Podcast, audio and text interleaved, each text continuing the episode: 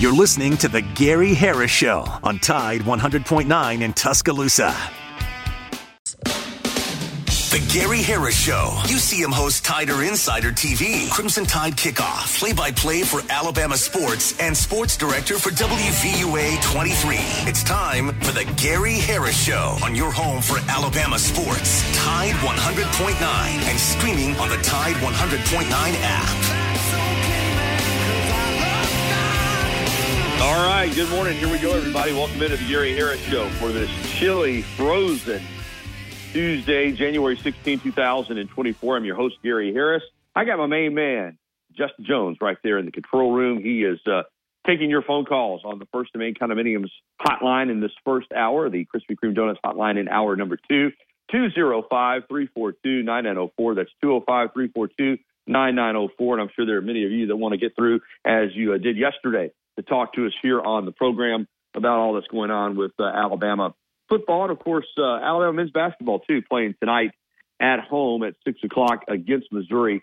Good news is that even though it's going to be really cold, uh, it's clear this morning or it's clearing up, and and what um, you know frozen precipitation that we've had, um, it's over. It's over. We you know we had the the wintry mix overnight, and um, I know that roads are roads are some roads are uh, you know got to be careful when you're driving. Obviously, uh, sidewalks, parking lots, anytime where there's cement or concrete with frozen mix over the top of it, you got to be really really careful when you're when you're walking. So um, take take uh, you know precautions in that regard. But we're ready to go. It's heated up in the sports world, and uh, of course the breaking news uh, last night that uh, Kane Wommack from South Alabama, the head coach there, is going to become the de- defensive coordinator for Kalen DeBoer at the University of Alabama. More on that coming up, our guest lineup, all those things we're going to discuss with you here in just a moment. But first, I need to tell you, as always, this hour the Gary Harris Show being brought to you by my good friends at Alabama Credit Union. Member owned and not for profit. It's just a better way of banking. I encourage you to find out more at alabamacu.com. That's alabamacu.com, or get by and see them at one of their many locations around the great state of Alabama. Do what I did. Become a member of Alabama Credit Union. You certainly won't regret it. Alabama Credit Union loans for real life. Some rules and restrictions do apply. See if you're eligible for membership. Then join today and feel good about your money. And put a little extra change in your pocket. All right, here's the lineup for today at 9:30. It's the Rocket Man, Drew DeArmond from 977 ESPN Radio in Huntsville. He's going to break it all down for us as we'll talk some ball with Drew. Then at 10:30, Coach Randy Ross, who I've had on the program before, good friend, uh, longtime college football coach. Uh, prior to that, was a very successful high school coach, but uh, spent uh, time at Alabama and um, spent a, you know a lot of time at Alabama, but also coached at uh, Vanderbilt and at Arkansas and at SMU. Uh, was a recruiting coordinator. Uh, did some uh, on-field coaching, director of football operations. Got a really good feel for the college football game, and uh, I'm going to visit with him about you know what's happened at Alabama with Coach Saban retiring, Coach DeBoer coming in. He's been a part of transitions as a uh, coach, and uh, we'll break that all down with Coach Randy Ross coming up this morning at 10:30. As I said, your phone calls on the First and Main Condominiums hotline at 205-342-9904. All right, let me bring Justin Jones in because uh, yesterday afternoon, I say yesterday afternoon, it was more probably around six o'clock uh, yesterday evening. I got a call about a uh, possible situation with uh, Kane Wommack, the South Alabama head coach, and was told to keep an eye on that. And uh, I thought it might happen pretty early in the evening, but uh, you know, even though I was told to watch it, I couldn't confirm it. You know, and I'm just old school, I guess. I kind of don't go with anything unless I can confirm it, and and I couldn't. Uh, that he was going to leave South Alabama where he was making over eight hundred thousand dollars a year. So it's not like he was in the poorhouse. Let's be clear on that. but about eight hundred ten thousand dollars a year, and you know he's going to, I'm sure, you know, more than double his salary to come to Alabama. But uh, couldn't get anything confirmed. But then last night, uh, Chris Low uh, from ESPN, who breaks a lot of stories, uh, put it out on social media, and, and it got out that uh, Kane Wommack is coming to Alabama. Justin, um, you know, what do you think? I mean, there's a tie between these two coaches, Kalen DeBoer and uh, Kane Wommack. Were both on Tom Allen's staff at Indiana back in 2019. Wommack was the defensive coordinator.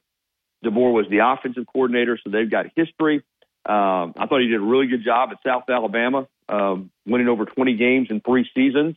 And this past year, won 10, beat Oklahoma State. You'll remember blew out Eastern Michigan in the bowl game, and that led to the a little brouhaha after the game when Alabama, South Alabama was winning, singing the uh, alma mater, and the kid from Eastern Michigan came over and just cheap shotted, uh, just blindsided one of the South Alabama players. But uh, you know, he's a defensive coach, got a lot of different experience, still in his mid 30s, and uh, has experience obviously as a head coach in the state, particularly in South Alabama.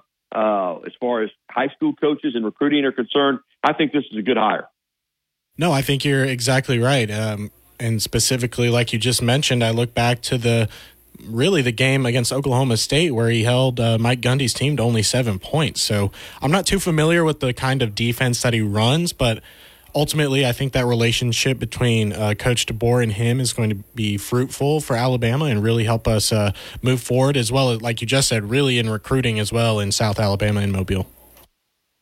Yeah, absolutely. And, um, you know, I, I think the staff is coming together nicely. Obviously, we expect Ryan Grubb to be uh, the offensive coordinator uh, from Washington, a guy that uh, Nick Saban tried to hire last year. Now, let me say this: um, nothing is official yet. Alabama's made no announcements, and I, I look like now it looks like they'll probably wait until you know the staff is basically done before they put out anything officially. But we know how this this coaching staff is shaping up. If you follow Alabama football, and it's going to have a good mix, I think, a good blend of of guys from Washington, uh, a couple of guys from Alabama, and then you know some guys that come from the outside. So I'm uh, I'm liking what I'm seeing from this coaching staff. All right, let's jump out on the uh, first and main condominiums hotline and welcome in our pal Corey from over in Trussville. Good morning, Corey. How are you? Good morning, Gary. How you doing this morning? Doing well. A little cold, but it's all good, buddy.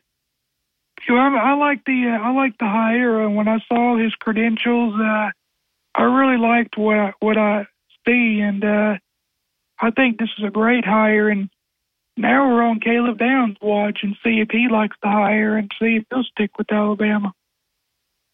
Yeah, unfortunately now uh, with the portal NIL, um, yeah, you know, you just have to watch and see if players are going to stay with you because you know they can leave, and the portal's open right now for Alabama players. Uh, you know, I, I guess I look at Caleb Down situation, and, and again, I don't know what the NIL opportunities are outside Alabama, but you know, I'm sure he's getting some some NIL money here. Freshman All American.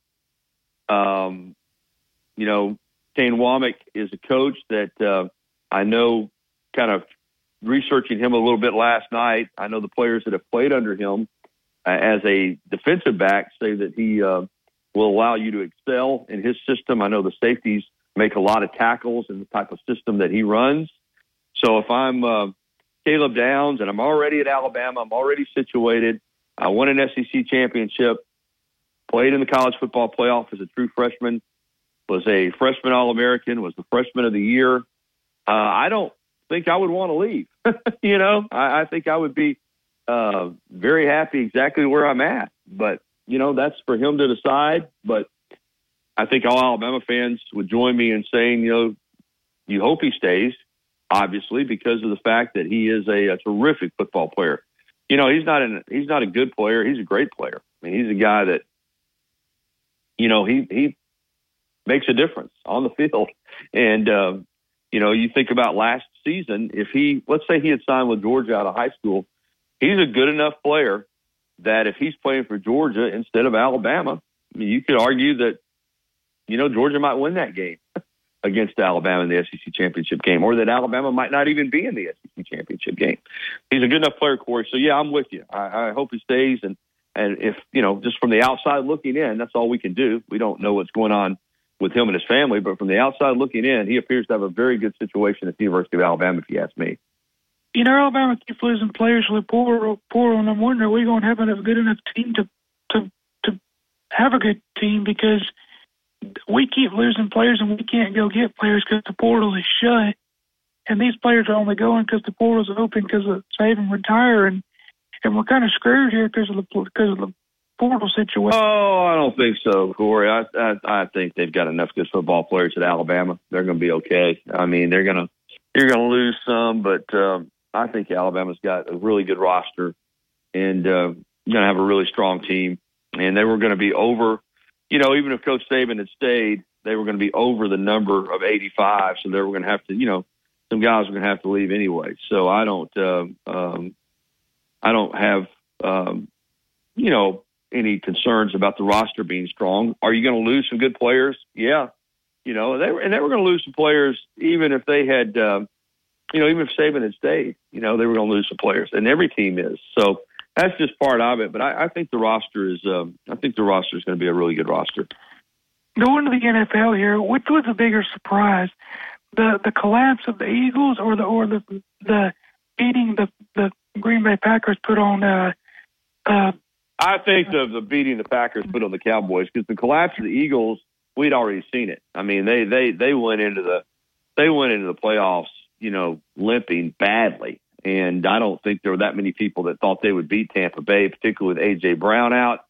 Then they lost Julio Jones uh, to a concussion in the first half, and he was playing well. He was off to a really good start, and uh, that team that team somewhere along the line had just lost its mojo. And you know, Jalen was hurt uh, I don't care what he says. He didn't run the ball the same way after the knee injury. Then he, you know, had that finger situation on his throwing hand. He didn't play well. The offensive line didn't play like it usually played. The defense just was awful. So Philadelphia now is going to have to look at uh, uh, making some changes in the off season. I wouldn't be surprised if their coordinator changes there. And on the other side with the Cowboys, they, you know, they went on the playoffs on a roll. You know, they hadn't lost at home all year. Um, they were, you know, they'd wound up winning the the Eastern Division of the NFC and had the home field advantage, and the Packers just went in there and thumped them. So that's a bigger surprise to me, uh, based on where the two teams were at going into the playoffs. I didn't expect too much out of the Eagles, but I did expect, you know, the Cowboys to beat the Packers, and it didn't happen. So, hey, great call, Corey. I got to get to some other callers, man. Hang in there, buddy. We'll talk some softball soon, okay? Okay, good talk to you, Gary. Roll Tide. Thank you. Let's keep it going. Let's uh, jump out on the First and Main uh, hotline and talk to Linda. Hey, good morning, Linda. Good morning, Gary. How are you? I'm doing well. I, I Thank think you. the biggest problem in, in college football today is the NIL. And I think that's Yeah. why Nick Saban got out of it. It's a mess. When you can just buy play, players from one team to the other, that, that has something has to be done about that. I'm not sure where we're going with it because some of these young men really need the money. And if I can get 600000 out of Texas and Alabama's only offering 100000 where do you think I'm going? I think probably going to take the money, like you said. That's uh, that's the reality of it. The it. It's the reality of it. It's some of Mhm. them are very needy when they get here, and if Alabama can't compete with the big teams like Texas, Texas got all that old money out there.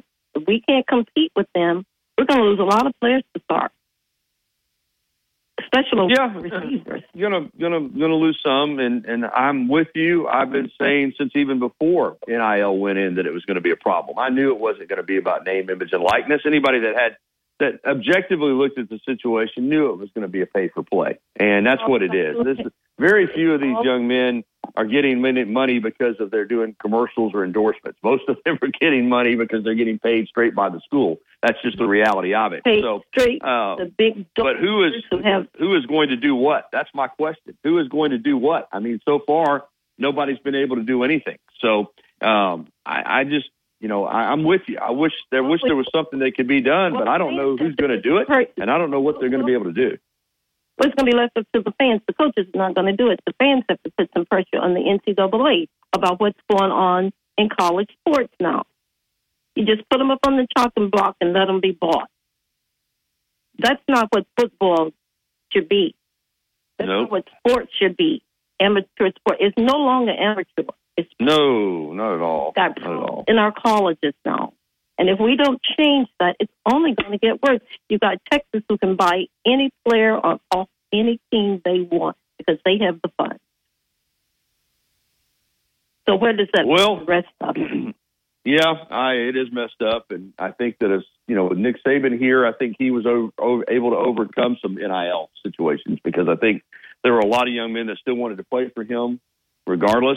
Um, and you know Alabama did not have to pay probably as much in NIL as some other schools did. But you know he's not here anymore, so it is going to be an adjustment. I know they're working hard to get their collective up to speed and uh, compete. And but the reality of it is, for some of these families, you're right, it is going to be exactly about how much money can I get, and that's going to be the number one overriding concern. So if you're offering X amount and somebody else is offering more, odds are they're probably going to get that player. So I'm with you, Linda. I, I, I think it stinks, but right now it's the system that we have. It's the system that we have, but it doesn't mean we can't change it. And I thank you for your time. Yes, you. Uh, thank you, Linda. Very good call. And I think you're right on. I do. I agree. And uh, but like you, and I've been saying this. Uh, you know, you can track it, Justin. You know, I've been saying this since before it was even put in. I saw this train wreck coming when people were sitting up on television and on podcasts saying, "Oh, this will be the best thing that's ever happened. Players will finally get to be compensated for their name, image, and likeness." I thought, yeah, right. You know, and initially there was, you know, a little bit of a dog and pony show with, you know, they would they would pull these guys out and let them, you know, you'd see some couple players serving, you know, chicken fingers or something at a restaurant, or you know, supposedly represent a company, and you still will see, you know, commercials occasionally, but for the most part. Uh, companies aren't reaching out to these young men for endorsement deals. The schools are paying these players, period. And um, it's it's what we have. It's all about money now at every level. I mean, you've got um, you've got coaches making a ton of money, administrators making a ton of money, players making a ton of money, schools making money, um, television's paying record amounts of money. So as long as that money is rolling in, I don't know that um, anything's going to be done to curb it, you know? So we'll see. All right, it is 919 here on the Gary Harris Show, 205 342 9904. 205 342 9904 is the number on the First Main Condominiums hotline. Drew DeArmond coming up at the bottom of the hour, and uh, we will continue to talk sports on the Gary Harris Show. We'll be right back after this. This season of Alabama football on Tide 100.9 brought to you by Birmingham Racecourse Casino. Just a few minutes away where you can be a winner too. From the University of Alabama, this is Crimson Tide Today. It's a daily update on Bama sports and it's brought to you by Everwood the official treated lumber of Alabama Athletics. Everwood, wood treated right. Hello again, everybody. I'm Roger Hoover. Here's more from Alabama football head coach Kalen DeBoer's introductory press conference. Want to make sure our alumni know that I'll embrace them and that this will always be their place, this will always be their home. I know that uh, so many have gone through and played for Coach Saban, and uh, that should not change as far as how they feel about this place. And we need you. And, uh, you know, the investment hours that have been put in by me compared to what has made this place what it is, um, for me, it's very little.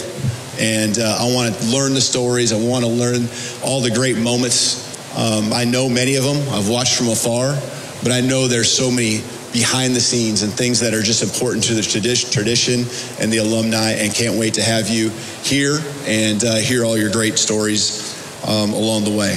But, um, you know, I just want to reiterate my excitement. I'll have more in moments. Producing championship quality lumber is not an easy process, but at Everwood Preserving, it's our only process. Wood treated right. Everwood offers top notch pressure treated wood for decks, outdoor structures, commercial jobs, and more that you can build your reputation on. When it comes to quality, we're on the winning team. Visit your local Everwood dealer today and discover the difference for yourself. Everwood Preserving Incorporated, the official lumber of the Alabama Crimson Tide. Join us tonight for Crimson Tide men's basketball against Missouri. Tip off is set for 6 p.m. with radio coverage across the network starting at 5 p.m. here on the Crimson Tide Sports Network. Crimson Tide Today is brought to you by Everwood. Crimson Tide Today is a production of the Crimson Tide Sports Network from Learfield. Town Square Media weather update. Well, icy roads, especially bridges and overpasses, will continue across West Alabama through the remainder of the day. We will see a few scattered flurries through about lunchtime, and we should see some sunshine as we make our way into the afternoon. Temperatures are going to remain below freezing all day with readings in the 30s. Bitterly cold tonight, lows 10 to 15 with single digit wind chills. Warmer temperatures return tomorrow with sunshine, highs approaching 40. Richard DeWettig, the Weather Channel. Krispy Kreme Tide 100.9 Tuscaloosa weather. Windy and very cold today. Partly to mostly sunny. The high 26. The wind chill index will be in the single digits much of the day. Tonight, a hard freeze, clear with the low at 11. And tomorrow, a good supply of sunshine with a high at 37. I'm James Spann on the ABC 3340 Weather Center on Tide 100.9. It's 18 degrees in Tuscaloosa. You see him on WVUA 23 covering sports and on Tider Insider TV on Tuesday nights. Don't miss a minute of the Gary Harris Show. Weekdays from 9 to 11 on Tide 100.9.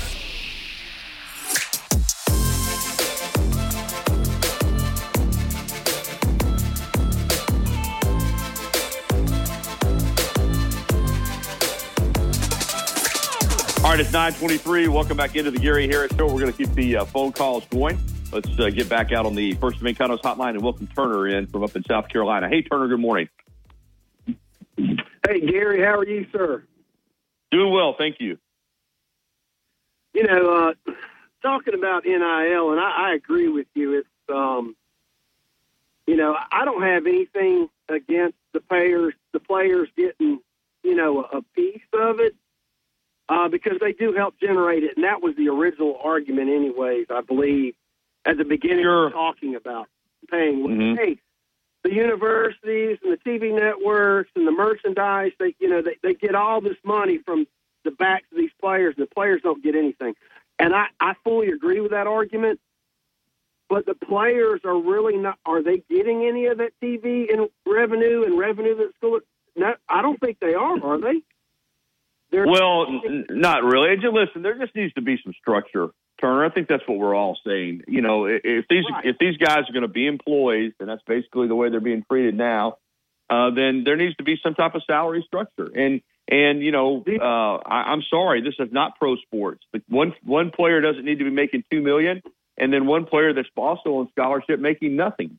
You know, there needs to be some type of equitable uh, cash pool uh, like you said, maybe from TV revenue or from something else. Now, again, I'm with you. Anything they can make in name, image, and likeness, more power to them. In other words, if there's a company that sees the quarterback at Alabama and says, "Hey, I want you to endorse my product. I want you to represent our firm, and we're going to pay you to do it," that's great. But as far as these players that are just being paid by collectives and by the university, there needs to be some type of salary structure, and uh, we need to get need some type of plan in place, like you said, so everybody gets a little something, not just selected players.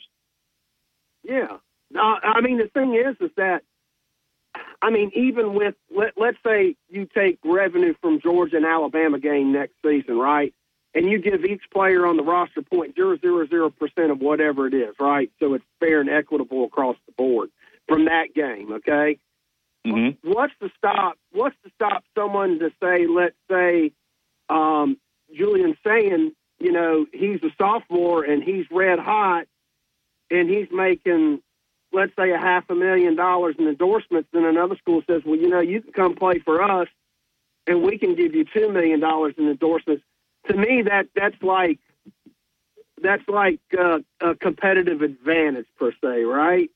Um, Yeah. Um, so Well, the problem is, Turner, they're not even, you know, these schools aren't even saying we're going to give you, you know, it's endorsements. They're just flat out just saying this is what we can pay you. I mean, it's, you know, like I said, in most cases, endorsing something has nothing to do with what these players are getting paid. It's strictly money that's raised by the school, and it's just a straight payment. I mean, in other words, um, you know, when Isaiah Bond went to Texas, from what I, my understanding is, he was guaranteed a certain amount of money, and it had nothing to do with, well, you have to come out here and you have to do a certain amount of appearances for this company, or you have to do a commercial for this company. No, it was just strictly, this is what we can pay you to come to Texas.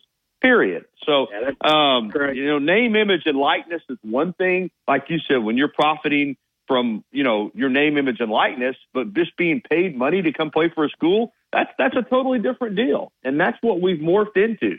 And I, you know, as it started mainly in the recruiting process, uh, but now it's for current players, and, and players are being. And another thing about this, you're not supposed to contact someone through until they go into the portal. We know that's a bunch of hogwash. We know players are getting contacted every day that aren't in the portal. Plus, now with the coach leaving, the portal immediately opens up. Like the caller said earlier, you know, Alabama players now can be contacted, but Alabama player, Alabama coaches can't contact other players supposedly because the portal is open for Alabama because Saban just left. It'll be open at South Alabama. Think about South Alabama, a much smaller school. They're about to lose their head coach, and um, right. you know they're gonna they're gonna get hit with the portal, and and they don't have near the talent level that Alabama does. So it's a mess. It's what we've talked about, Turner. It's a mess, and you know, as we keep saying, something needs to be done. But I continue to say, and I've said this since day one: who is going to do it, and what are they going to do? That's the question. Not that we need to uh, do something. We know we need to do something, but who's going to do what? Nobody stepped up and answered that question yet. Not the NCAA, not the government, not college administrators. Administrators. So we just continue down this road because there's nobody that can do anything about it. Well, the the, the problem is is that when when someone comes up with a solution, then a player or two says, "Oh, well, I'm going to sue and lawyer up," and that's the problem. Is is I, yeah? Well, like I said, the genie's out of the bottle, man. Like I mean, that's the that that's the thing. You know, once once Pandora's box was open, there there's not a single player or parent or anybody else that says we want to go back to the old system. And I'm not talking about going back to the old system, but there's not anybody that's saying we want some structure because parents are saying, hey, man, this is my opportunity, not just for my son or my daughter, but for us as a family to make as much money as we can. And there may not be a professional uh, career for my son or my daughter, but we can make a lot of money right now. So we don't want any rules and we don't want any any restrictions. And you know, just because we signed with your school and we had one good year there and we made a hundred thousand dollars at your school, now we got another school offering us a half million dollars. So we got to go. It is it's it's like Lane Kiffin said. It's unrestricted free agency. It's free agency with absolutely no rules in place. Hey, great call, Turner. I got to run, man. Thank you. All right, have a good one, Gary. Roll Tide. You too. All right, let's get Jim in real quick before we go to the break. Hey, Jim hey, you know, just because the transfer portal's closed, them players that's already in it can sign at any time. So no, Alabama players can join the portal right now today. That portal is open for Alabama players because when a coach leaves, the players the portal opens up.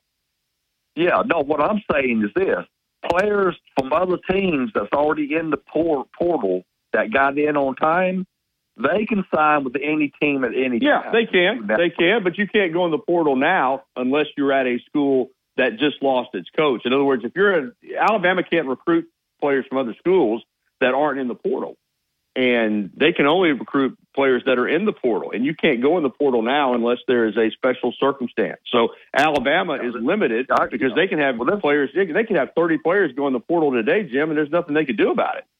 So yeah, that's yeah, that's the difference. Yeah, but if, if there's a defensive back somewhere that's already in the portal, they can try to get that player. So they're not shut out from trying to add people to the team now.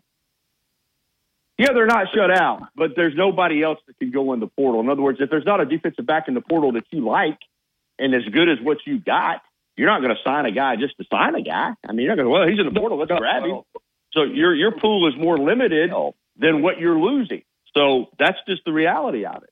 I mean, Alabama had, you know, Trey Amos went in the portal last night. He's projected to be a starter here and he's leaving. You're not gonna. You're probably not gonna find another starter uh, that's in the portal right now because most of the top guys that went in the portal have already had destinations. So I'm not disagreeing with you, but to think you're going to find the caliber of player in the portal to replace what you're losing is is ridiculous because there aren't many schools that recruit at the same level that Alabama does.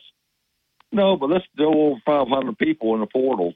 You know that uh, uh you know uh, the the uh, you know, 800 counting the other conferences and all. But so there's people that you know that you don't, you never know. You never know who's on Bama that's leaving is going to pan out. You know, you don't really know. You just you just don't know. But at least there there is some opportunity. You know. Yeah. Well, they got a good roster. Like I said, they're going to have a good roster. Um, I don't like the rule that there should be a portal window, and that portal window should be the same for everybody. And just because you have a coach leave doesn't mean you should open up the portal for that school because sure, there's going to be emotional knee jerk reactions. Like I said, at South Alabama now, they're losing their coach. You know, you're going to have guys that would probably go into the portal, but if they had time to think about it, may not. So I just, I'm, I'm for universal rules. I'm for rules to be the same for everybody. And, um, you know, we're we're just you know we're lacking rules right now, Jim, and it's a mess. I, I don't care what anybody says. This portal has turned into a mess, and um, that's just the reality of it. Well, I saw where y'all was. I was worried. I saw where y'all having a um, program lineup change, and first thing I thought maybe you went into the portal. So I'm glad to see you still here. no, I'm. Uh, I'm. I guess I got a long term contract here in Tuscaloosa as long as I've been here, Jim. All right, man. All right. Thank you, buddy. All right, man. Have a good day. All right, we got to get to the break, and we'll come back with uh, the Rocket Man, Drew DeArmond, next, right here on the Gary Harris Show.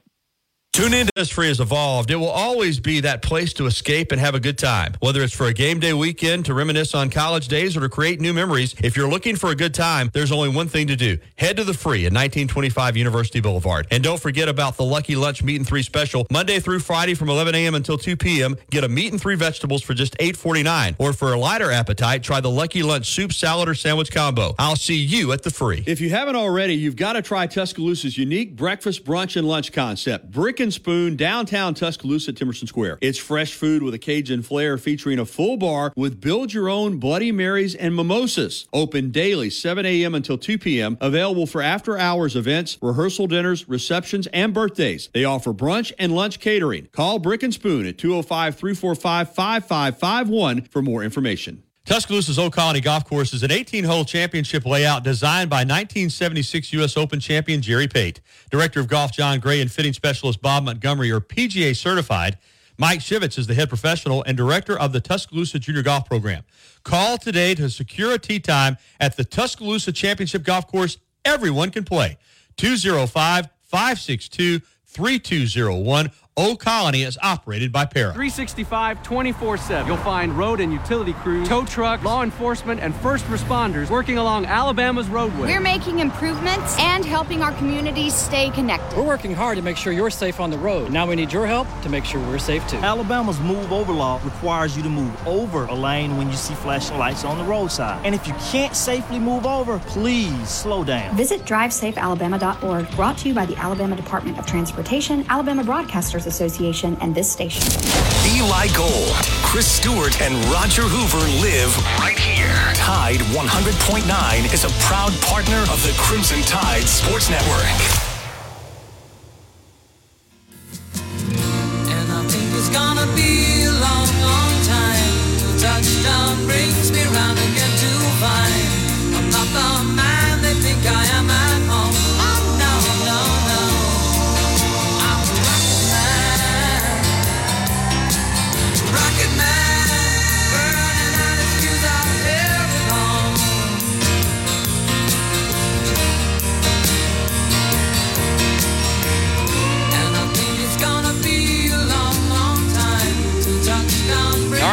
Intro music for one Drew DeArmond from 977 ESPN Radio in Huntsville.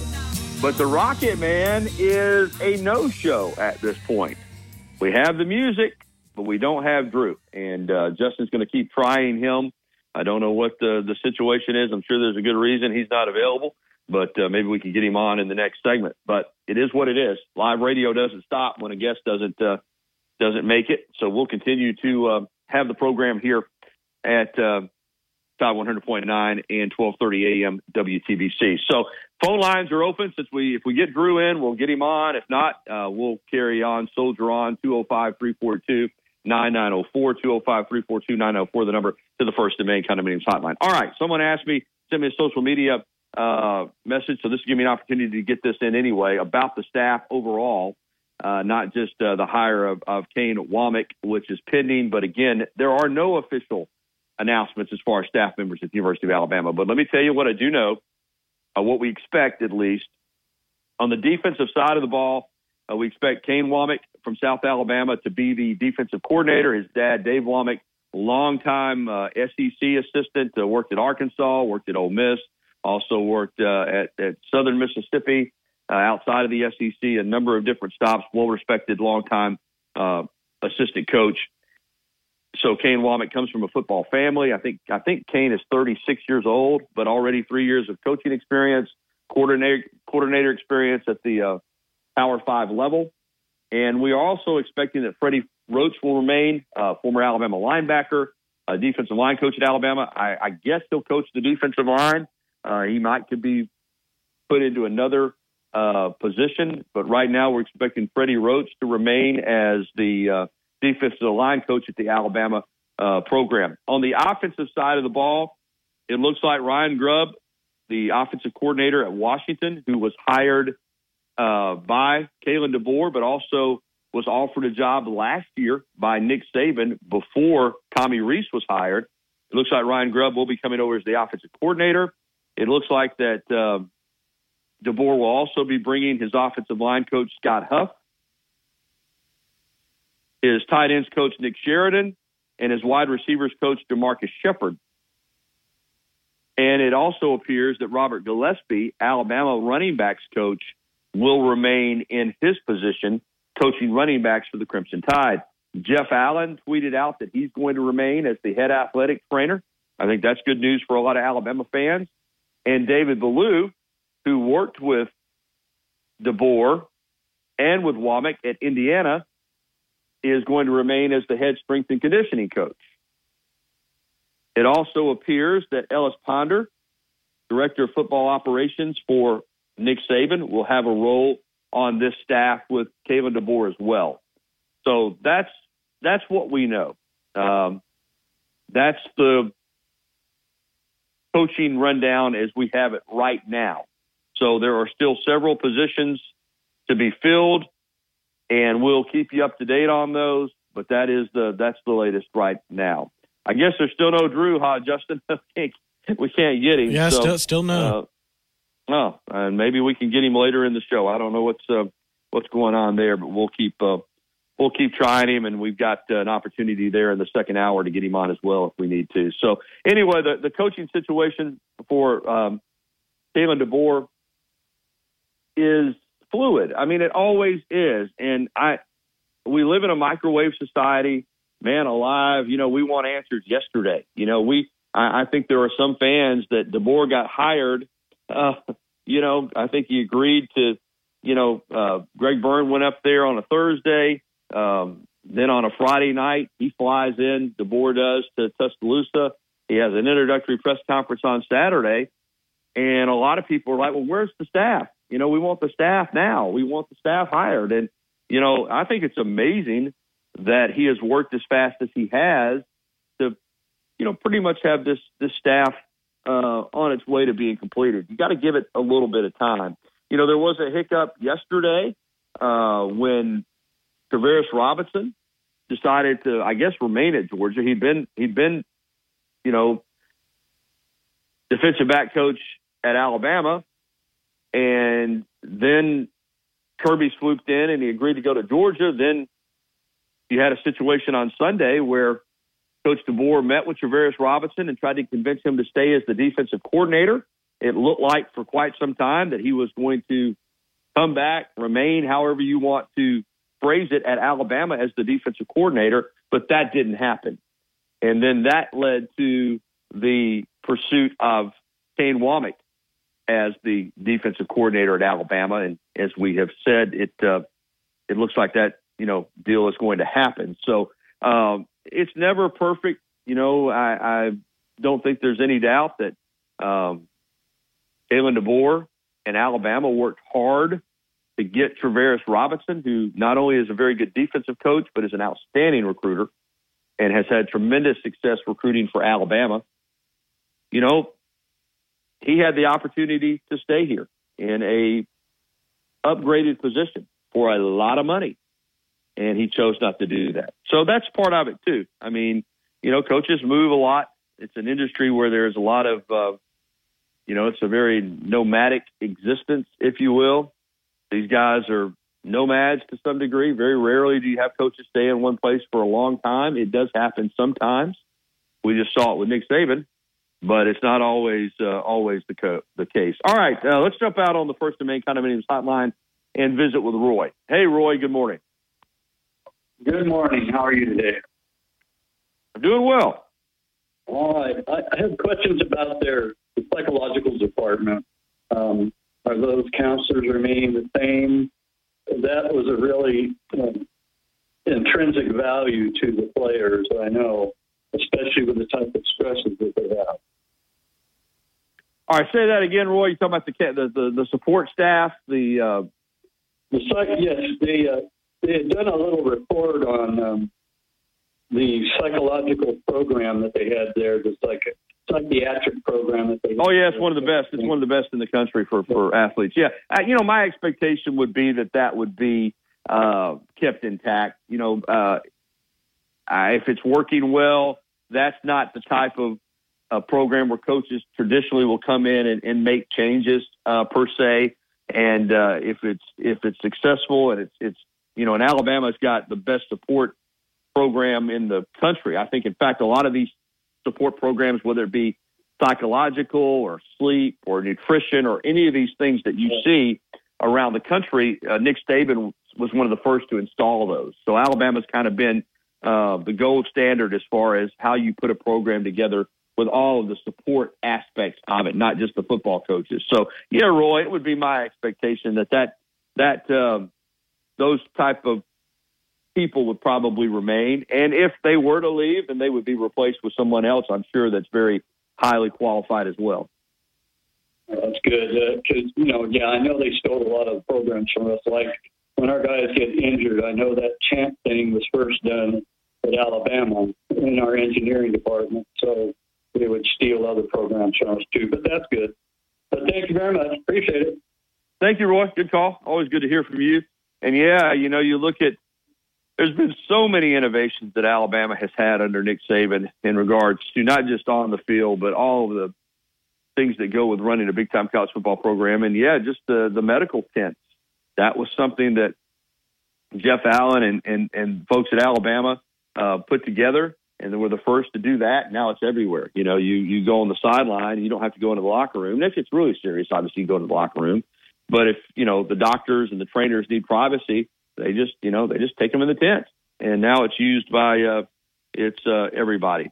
All right, we got to get to the break here. It's 9:46. I don't know what's happened with Drew, but uh, hopefully uh, we'll get him on later on in the show. All right, we're going to get to our break, and uh, we'll come back and we'll get Tom on the first and main condominiums hotline. Hey, the YMCA of Tuscaloosa, it's a great time to join. It's a new year, and um, it's cold outside, so you get in the Y and it's warm and start getting ready for the summer. And there is no joining fee the entire month of January. No joining fee. Just go down to the Y, start your membership, and start paying your monthly dues, and get to work on you for 2024. All right, we'll be back with more phone calls next, right here on the Gary Harris Show. Town Square Media weather update. Well, icy roads, especially bridges and overpasses, will continue across West Alabama through the remainder of the day. We will see a few scattered flurries through about lunchtime, and we should see some sunshine as we make our way into the afternoon. Temperatures are going to remain below freezing all day with readings in the 30s. Bitterly cold tonight, lows 10 to 15 with single digit wind chills. Warmer temperatures return tomorrow with sunshine, highs approaching 40. Richard DeWettig, the Weather Channel.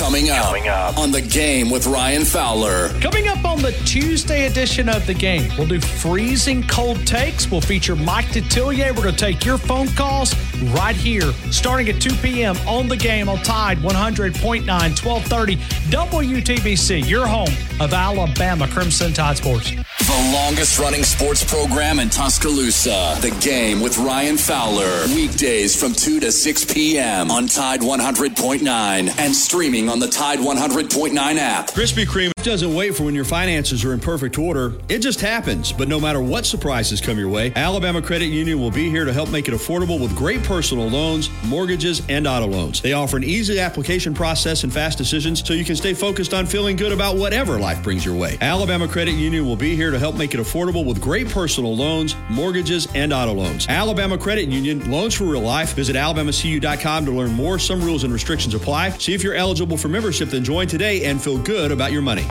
Tide 100.9 Tuscaloosa weather. Windy and very cold today. Partly to mostly sunny. The high 26. The wind chill index will be in the single digits much of the day. Tonight, a hard freeze, clear with the low at 11. And tomorrow, a good supply of sunshine with a high at 37. I'm James Spann on the ABC 3340 Weather Center on Tide 100.9. It's 18 degrees in Tuscaloosa. You're listening to The Gary Harris Show. Oh, home for Alabama sports. Tide 100.9. And streaming on the Tide 100.9 app.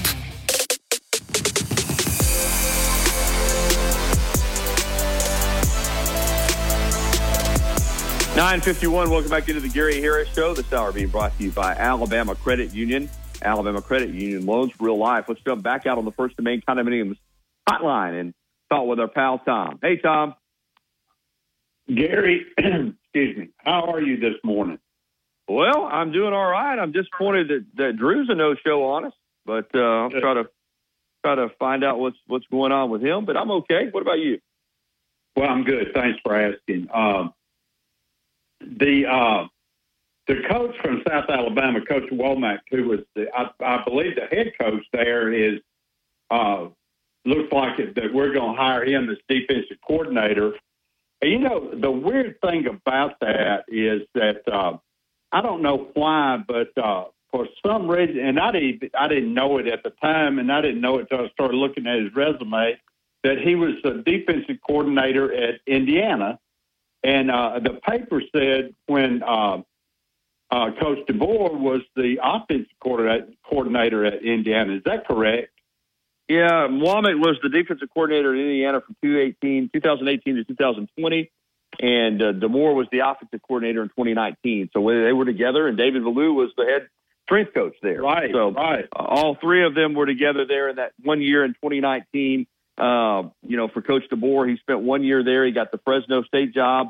Uh, he was two years the head coach there, 20 and 21, then two years the head coach at Washington in 2022 and 2023. And now here he is, the head coach at the University of Alabama, and Kane Wommack is going to be his defensive coordinator. It's a small world uh, anyway, and it's even a smaller world in coaching. And, uh, you know, it's, uh, it's been a meteoric rise really for um, both these guys. You know, I mean, you figure Kane Wommack, I think, is only 36 years old, and he's already the defensive coordinator at Alabama. And, and uh, you know, you got a guy Kalen DeBoer who, let's just be honest about it. you know, not that long ago, just a few few years ago, um, you know, most of us had never heard of Kalen DeBoer. You know, even when he was the head coach at Fresno, and it's really just been in the last couple of years that he's come into our public consciousness, and now here he is heading up the the, the you know the top program in college football. So it's uh, it's wild ride for for both these guys.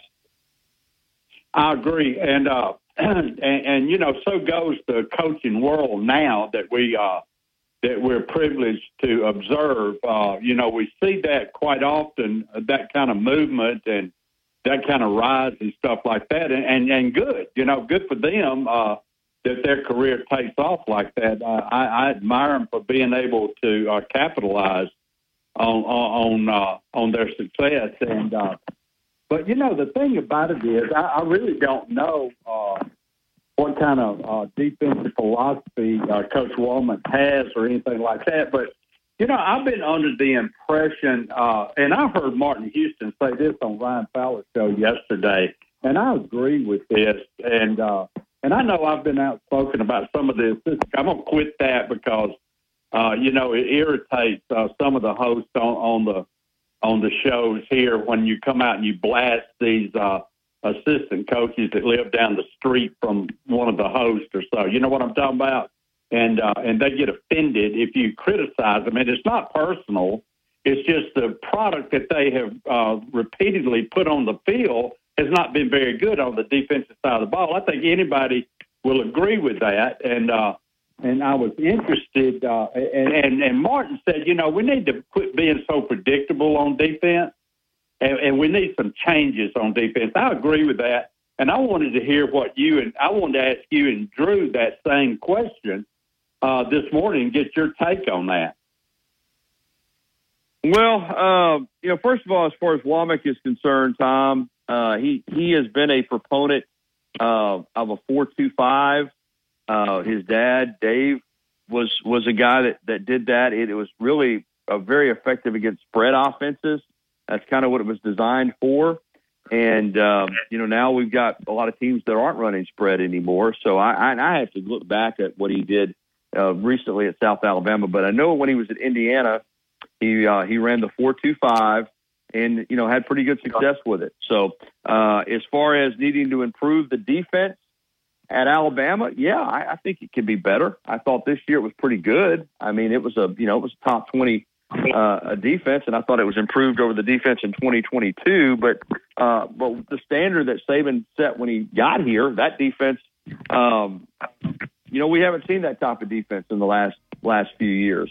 Having said that, we don't see that type of defense hardly at all anymore because of the offensive prowess and the rules being the way that they are. But yeah, I'm hopeful that uh, I'm hopeful that the defense will be better statistically under Kane Wommack. I, I, I am, and uh, you know, I'm hoping that they'll come in here and get a system in place. And if it is a four-two-five type scheme, uh, that would be very, very good for you know defensive backs. I know that for safeties.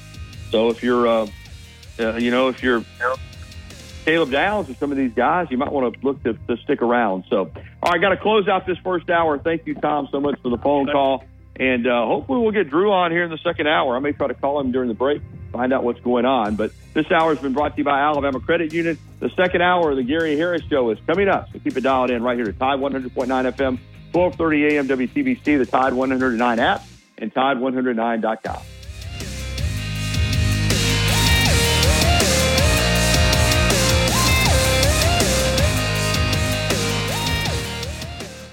Los Tarascos has been serving Mexican favorites like burritos, fajitas, and quesadillas since 1999. Their new location is at 4100 Owen Parkway in Northport. And of course, you can find Los Tarascos in Tuscaloosa at 110 Skyland Boulevard. The bar areas feature big screen television so you can enjoy your favorite sporting events. Los Tarascos features daily happy hour specials.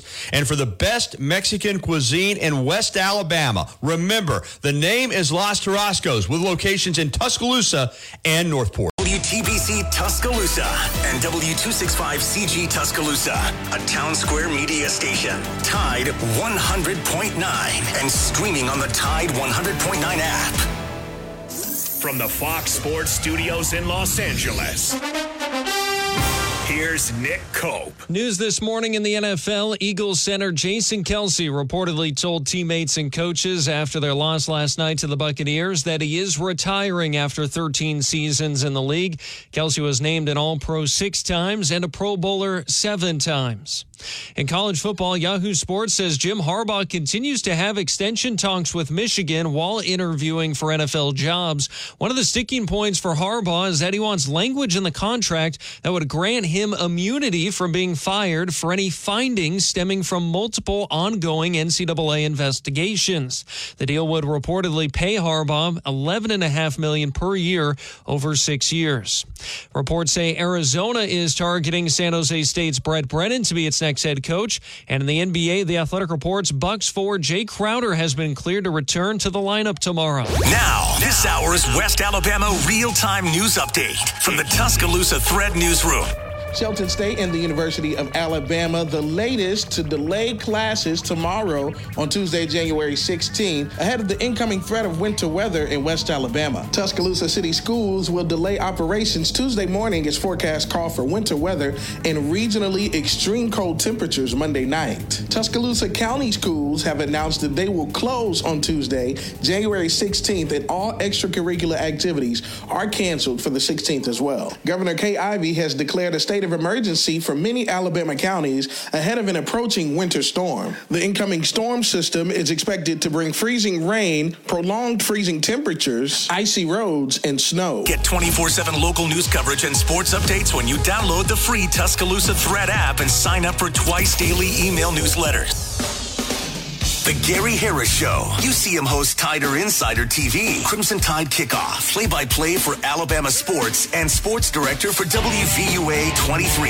It's time for the Gary Harris Show on your home for Alabama sports. Tide 100.9 and streaming on the Tide 100.9 app.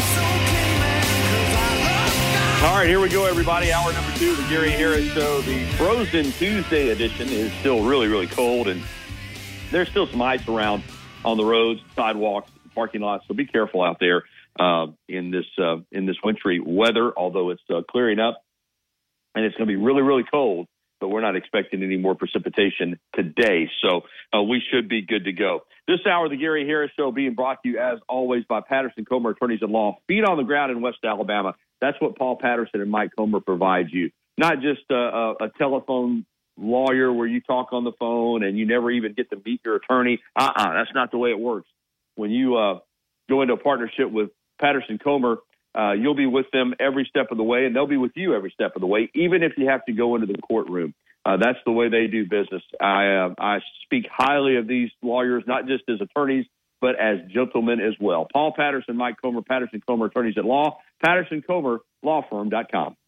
No representation is made that the quality of legal services to be performed is greater than the quality of services performed by other lawyers.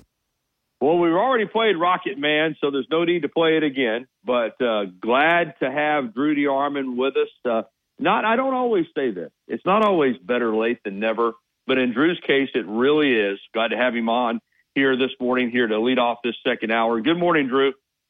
Good morning, Gary. Uh, good to be with you. Um, it's uh, we're frozen in here over in uh, Huntsville. Uh, I the last time I checked, uh, the temperature I think it was ten degrees, um, uh, and uh, we did get some snow. Now we, my good friend Brett Beard, I did not get as much as he did in the shoals. Uh, I have a message from him. I think they got uh, four inches of snow. Wow! Uh, wow! And it might and it might not. And I'm looking at a photo of his front yard, so uh, they they and as you know, he does the radio program in the afternoons of his own. But uh, with the way the weather has looked and the uh, with the, how cold it's going to be, uh, the, the issue is, and you were just telling your listeners about, you know, the ice melting. Well, it's not going to get out of the 20s today here, according to what I what I've uh, seen. So I don't think it will in the shoals either. So they they he may be off for several days. So we we certainly didn't have a show today, and I at ninety seven seven the zone. Uh, I apologize to your listeners for um, you know not being on at nine thirty this morning, but kind of weather kind of played some havoc there. We got some, we got we got power on though. We're good and uh, just very interesting. We we're not used to the frozen tundra here uh, in Alabama, and I know I, I actually did see something in, when I was up in the wee hours that I think it was 18 degrees in Tuscaloosa. But I guess the one thing that's consistent there is, luckily for you guys, uh, you didn't get a lot of the snow, got some ice, but yeah, it's it's a little bit dicey here weather-wise in the Rocket City. Yeah, sounds like y'all got hit hard, and you're right here. We very rarely get any frozen precip in Tuscaloosa, and we got a little bit of a wintry mix now.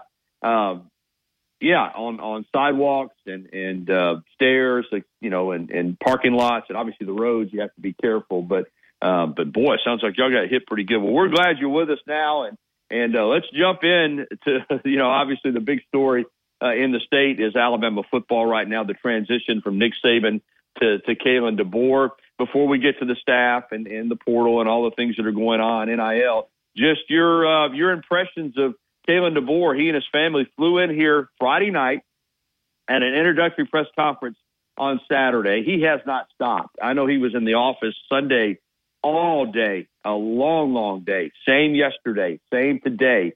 Uh, you know, no room. I know, I know his wife is out looking, uh, already looking for homes, uh, but he has been nothing but work, um, you know, oriented so far. Just your impressions of the hire of Kalen DeBoer and in his first few days on the job?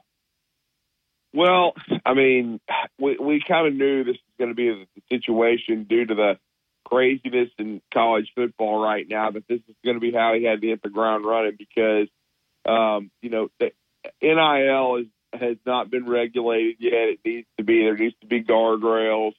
Um, the transfer portal, in many ways, doesn't make a lot of sense because it's only open right now for Alabama, Arizona, uh, you know, and team and and Washington teams that you know just had coaching changes. A lot of others, uh, it's closed, and so it's a little bit insane in that way. Uh, now, uh, you can Alabama can be recruiting any player that's within the portal already, but uh, but the funny thing is, uh, you know, in some cases uh, there, there's uh, a lot of uh, schools that they're off limit to. So it's really weird. Uh, I think they're going to need to change the rules.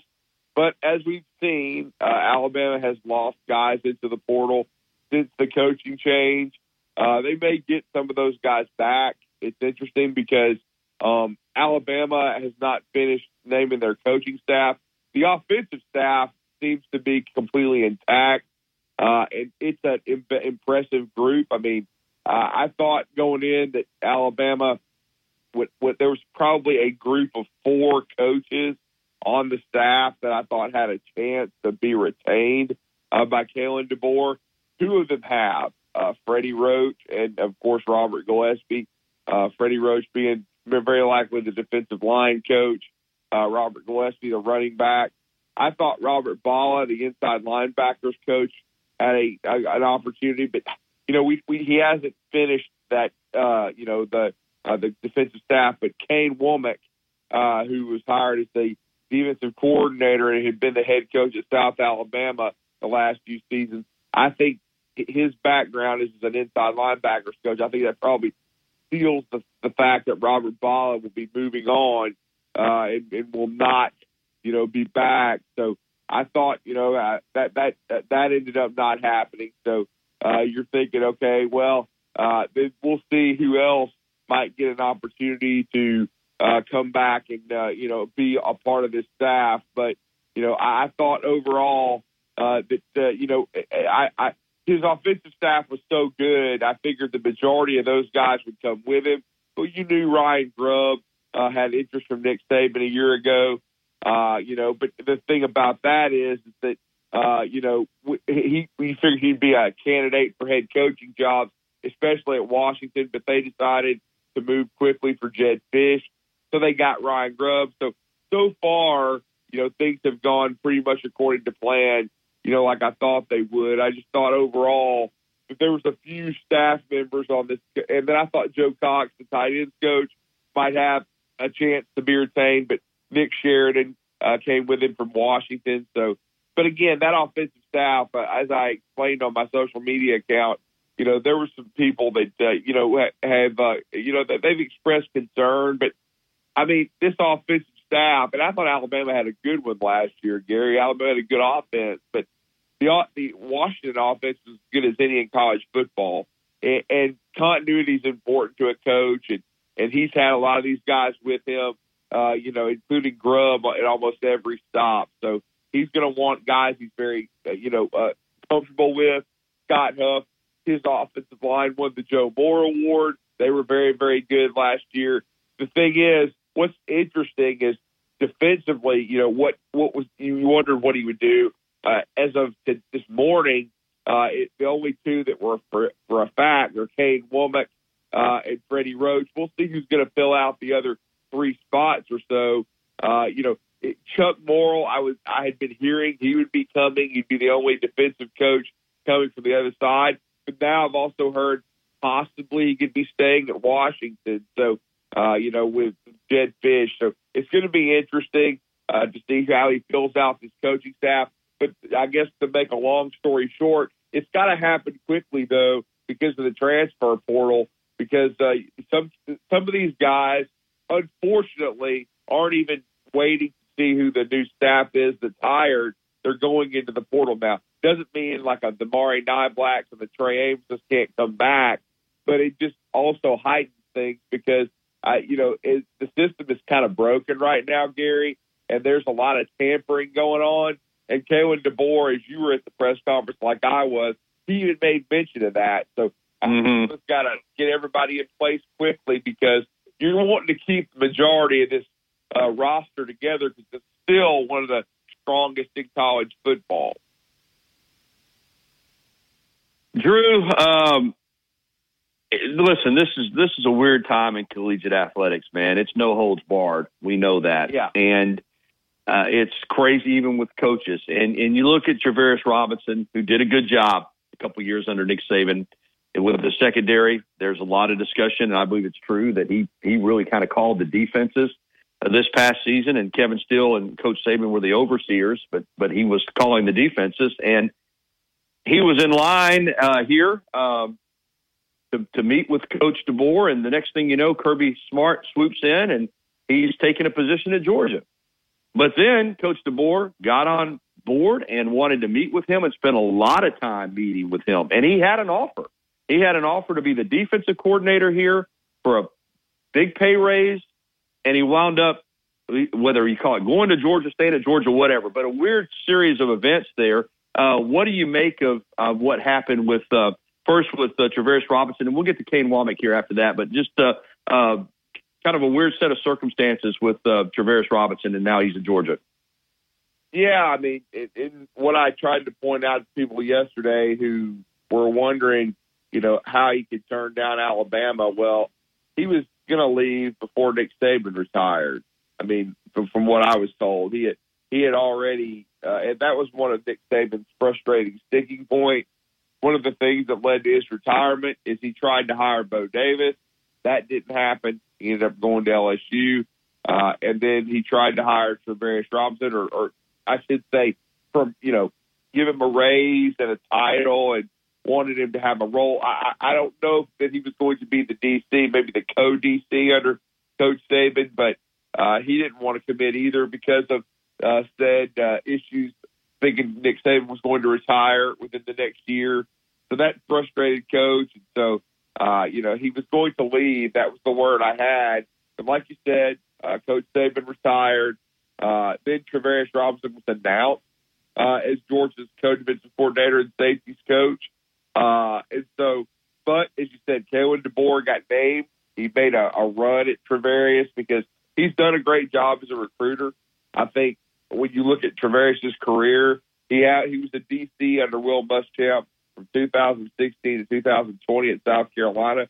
Uh, that's been that was his opportunity, but the, uh, but again, I, I don't think overall. I think when you look at Travaris's career, he's a really good quarterbacks coach and a great recruiter. Uh, but DC is to be determined, but certainly I think Kalen DeBoer knew how uh, instrumental he was in putting together the roster. Uh, he's very close to Caleb Downs. Uh, he's also uh, very close to Ryan Williams, and he had been committed, and, and he made a run at him, and uh, made him a substantial offer, very likely as DC. But I think there's a, a couple things you need to look at. One, uh, you know, he doesn't know Kalen DeBoer very well, and I know he's trying to get to know him. Uh, but the one the one key thing that I mentioned yesterday is if you look at Travaris Robinson's career, he played for Will Muschamp at Auburn. Will Muschamp got gave him his start in coaching, and he has been, except for uh, you know the couple years at Alabama, and then uh, the uh, the year at, at Miami. Uh, Travaris Robinson has had his entire career. He's been wherever Will Muschamp has been. Uh, he is. They're very very tight. I've heard Will's going to move off the field into an analyst role, but he is at Georgia, and I think that probably played a part in this. No question about it. Uh, with uh, and, I, and certainly I don't know his salary at Georgia, but I'm sure it's significant. I think he's going to be a co DC with uh, with Glenn Schumann, but I just think you know uh, the timing and the circumstances I think played a big part in it. But I'll just say this: I think Alabama still came out in a very very good spot and uh, I, I really like the hire of Kane Wommack. Well, let's get to Wommack because uh, I'm familiar with his dad, Dave. Um, David spent some time at, at Ole Miss, at Southern Miss, Arkansas, um, and and I've kind of just watched Kane Wommack from afar. I think he's done a nice job at South Alabama. There's no doubt they're sick. Uh, I've, I've talked to a couple people there in Mobile, you probably have too. They're they're sick about this, man. They you know the timing's bad. They love the guy. He's done a great job there. They paid him over eight hundred thousand dollars a year, which for South Alabama is really good money. And um, they he did a great job. Now, as far as being the defense coordinator at Alabama, again, I, I I haven't paid too much attention to him. I know his dad was a proponent of the the four two five, which uh, really is is been effective against spreads, and I and I know that's what he ran at Indiana. I don't know for sure if they've morphed into something else, but there'll be a lot of people that will tell you that the 4-2-5 is not an NFL-friendly defense. You're going to have a hard time recruiting to it. Um, there'll be others that say, man, if you're a safety, you want to play in the 4-2-5. Schematically, what do you know about him, and, and what do you think will be his approach here at Alabama? Well, I think it'll be just what you said. It'll be a lot of four-two-five, and um, you know, I had somebody uh, on on uh, social media reach out and, and ask, would would he run Nick Saban's scheme or his own? And I said, well, certainly he'll run his own. I mean, I know the fans are so used for 17 years. We we understand that Nick Saban uh, never had the same coaching staff here. He come back, but as you know, we always used to hear the mantra was Nick Saban's offense, Nick Saban's defense, and Nick Saban's special teams, and he would give the coordinators of those units all his playbooks. So uh, everything was tweaked, but nothing ever really completely changed. Well, I think those days are over. Uh, uh, it, certainly they should be because these are it's a new head coach with his own philosophy. Uh, this is a you know a new coaching staff, and I would think Kane Wommack is going to run that four two five. It'll be interesting to see how it works uh, because uh, Alabama has recruited a lot of outside linebackers and edge guys, but I, I think in many ways uh, they'll be utilized differently, and so we'll see. Uh, you know how, how what they what it looks like on the field, but I think yeah, Kane Wommack is very aggressive. The thing that stood out to me the minute I, I heard his name was, and the, it, I started thinking back to this past season, Gary, and and you remember this as well. Um, in the Big Twelve, one of the games early in the season that really just shocked me and stood out to me was when South Alabama went to Stillwater, Oklahoma, yeah, and just yeah. absolutely decimated Oklahoma State. And this was an Oklahoma State team that ended up playing in the Big 12 championship game against uh, Texas. Now, a good team, got, a really good team. Yeah, yeah, yeah. That, and they went to a, a major bowl game. I believe they won ten games, and, and South Alabama just dominated them, and so and and blew them out. So uh, Kane Wommack is a very good defensive mind. His defense uh, this past year in South Alabama was in the top 15 in the country. Uh, he when he was at Indiana, and that's the connection with Kalen DeBoer when they were both coordinators there under Tom Allen in 2019. Uh, their defense was uh, ranked 12th in the country. That's the whole reason that he was he got hired at South Alabama. He had done a good job, uh, you know, in uh, earlier at South Alabama for a few seasons running their defense before he went to Indiana to become their coordinator, and then uh, he got hired to be the head football coach of the Jags. They were very, very solid. Uh, you know, in the Sun Belt Conference, they were a bowl team. Uh, I know Jon Sumrall and Troy had some huge battles, some defensive slugfest uh, with South Alabama. And I just think the guys are really, really bright offensive mind and our defensive mind, pardon me. And I'll just say this: it's pretty significant. And I understand that South Alabama has, you know, budgetary issues, just like Troy did. And Troy lost Jon Sumrall, delayed, uh, and now Kane Wommack is going to Alabama. But when you can go hire a standing head coach, I think it shows the the the, the pull of the Alabama job overall as defensive coordinator, and it also shows that Alabama is going to be paid very very well, and uh, now they'll have to fill in the rest of this defensive staff because you want to keep pieces like Caleb Downs on your team. Uh, you know, uh, Jihaad Campbell, Deontae Lawson, all these guys because uh, you know they're going to be in talk too. We we saw Trey Amos going to the portal late last night. Now we'll see if he comes back. But again, I just think overall, I thought it was a very strong signal uh, that uh, the Alabama job is is still extremely coveted. And uh, Kane Wommack, you hadn't really thought about him as a possibility, uh, but I just thought it was a very strong move. It's certainly frustrating not to be able to retain Travaris Robinson, but in some ways you get a more proven defensive coordinator in Kane Wommack, in my opinion. So I, I, I guess to, to, to surmise, a lot of times whether it's the transfer portal and your personnel or your coaches, it's how it, is this if you miss on a target, it's how do you react? And I thought Kalen DeBoer reacted in a very strong fashion. Yeah, Drew, real quickly on on Caleb Downs. Um, you know, let's just tell it like it is. I mean, he's a he's a difference making football player, and it's going to be important for Alabama and Wommack to retain him uh, if they can. And uh, I don't know why he would leave. He's a freshman All American. Uh, he is a player that uh, is in a good situation already, but there'll be a lot of pressure on him from other schools. Do you think he sticks it out at Alabama or goes into the portal and, and goes somewhere else? Well, I think he's going to stick it out with Alabama. I think he's going to. Well, I'll just say Gary, much like uh, Minkah Fitzpatrick, who, in my opinion, and I'll still and I thought Caleb was tremendous last year. I still say for his his the entirety of his three seasons, and I'm talking with Minkah Fitzpatrick, he played for three national championships and won two of them. I think he was the greatest defensive player of the Saban era, and I expect Minkah Fitzpatrick in one in, in one day he will be in Canton, Ohio as a NFL Hall of Famer. Now, I think Caleb Downs. Uh, the reason I'm not going to rank Caleb ahead of Minkah is uh, and this is not his fault that you know Nick Saban retired, and, and we only saw Caleb Downs play for him for one year, but he had as very very impactful as anybody freshman year. Oh, it's the national freshman of the year, the Shaun Alexander Award winner last year, this past season. But I think Alabama understands how important it is to keep Caleb Downs, and I think Caleb Downs is he he had a very mature approach from you know the jump of getting to Alabama when he when he uh, you know uh, uh, enrolled early when he got here and, and went through spring and wanted and won a starting job. I think he's going to be measured about this. I think he's going to wait and see the rest of the coaching staff because he has a full 30 days, Gary. Okay, if this is not one of these things where you have to uh, get in the portal as fast as you can. I think he's going to wait and see, uh, you know, wh- what pieces are put in place. I was hearing yesterday, last night, that he wants to stay. I think he does. Uh, but I, and I think Nick Saban will play a role in this too, because you know he's been in the building, he's been around the facility. Uh, I'm sure they have a, a great relationship with Gary Downs, his father, who was an NFL running back.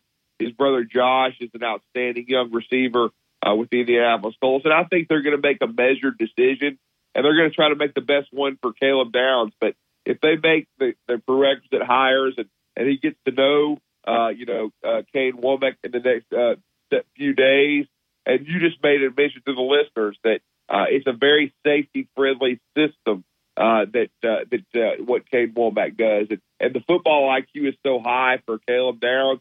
I think he's going to look at all his options, but ultimately, I feel uh, pretty good and confident that he's going to stay at the University of Alabama. All right, Drew, I got one more question for you, and uh, try to try to keep it concise if you can. Uh, DeBoer's an offensive guy. Obviously, Grubb's a, a great developer of, of, offensive players and quarterbacks. Uh, you know, I'll say on the record, I expect Jalen Milroe to be the quarterback. I mean, he's he's a returning SEC champion. He uh, is one of the odds-on, you know, top odds-on favorites for the Heisman this year. Having said that, it's a new coach, a new system. You've got you've got uh, uh, Ty Simpson, you've got Lonergan, you've got Julian Sayin coming in. Uh, how do you expect the quarterback situation to be handled with Grubb and DeBoer? Do you think there'll be a quarterback competition, or Milroe goes in as the as the solid starter? How do you see that playing out? Well, I think it's just something to monitor very closely, Gary. Uh, it's a it's a complete total change in system. Uh, you know, because last year Alabama tweaked the offense. There's no question about that. But it's what I told, what I like I was saying. Uh, Tommy Rees made comment when he came to Alabama that you know he was having to learn the ver- the system and the verbiage because it was Nick Saban's scheme, and they had brought Jalen Milroe up in it, and they had been developing him over the last three years to be the quarterback. Uh, he had to go out and win that job and win that team, but he did. This uh, system under Kane, or excuse me, under uh, Kalen DeBoer is completely different. It's uh, it, it's pat, it's pass heavy. It's uh, based upon reads uh, and being able to distribute the football like a point guard. It's uh, you know it, it, they throw a lot of vertical uh, throws down the field. Now that seems to be Jalen Milroe's strength, uh, you know. But you know you have to see the field very well. There were there were times and issues with that with Milroe, but he certainly got better and improved as much as any quarterback I've seen under Nick Saban. So I think it's going to be fascinating to see how he fits into this Kalen DeBoer offense. Uh, certainly, he'd have to be the leader in the clubhouse. I mean, this is a guy that uh, was finished sixth in the Heisman Trophy voting, and he certainly led his team to the college football playoff. But it's going to be interesting to see uh, the, how the rest of this uh, quarterback room uh, adapts to his system because I think uh, Ty Simpson improved uh, a lot himself, and it, it was a blue chip prospect coming in. He'll be a redshirt sophomore. I think everybody saw the, the talent Dylan Lonergan had uh, the, uh, as a young player last year when he got here. And then Julian Sayin certainly impressed in the bowl practices. So I think it's going to be an, a, a somewhat open competition, no question about that, uh, because I think you have to kind of do that when you completely change systems and coaching staffs. But certainly nobody has the skins on the wall uh, that Jalen Milroe has. And in many ways, it's going to be how Jalen Milroe, uh, you know, uh, approaches this and how how he works and uh, and gets to the lab with Kalen DeBoer and Ryan Grubb to see uh, if he can grow and take that next step and become a true pro prospect in this system that Kalen DeBoer has uh, really uh, kind of set college football on his ear. And let's be frank, it's the reason he's the head coach at the University of Alabama is uh, his offensive acumen and what he was able to do with Michael Penix in two short short years of going 25 and three at Washington. Excellent stuff, Drew. Appreciate you getting on with us, and uh, stay stay safe up there in that inclement weather. Thanks, my friend. Thank you, Gary. Appreciate y'all sticking with me. Absolutely. All right, we got to get to the break, and we're going to come back and uh, I let Coach Randy Ross know we're running a little bit behind because I went over, but we'll we'll get back on time, and we'll have the coach uh, Randy Ross coming up shortly right here on the Gary Harris Start. Stay with us. Town Square Media weather update. Well, we're finally breaking through the clouds and seeing some sunshine across the area, and that should be the trend through the rest of the day. Temperatures are going to stay below freezing, around 30, 31 degrees here this afternoon with sunshine and cold temperatures. Another cold night ahead tonight with lows down to around 10 degrees, and we'll warm up above freezing tomorrow. We should start to see the roads start to thaw out tomorrow as temperatures warm to 40 in the afternoon. Next chance of rain on Thursday. Richard Duettig, of the Weather Channel.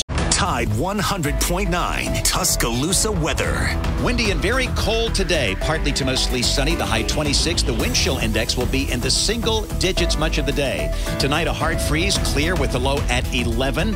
And tomorrow, a good supply of sunshine with a high at 37.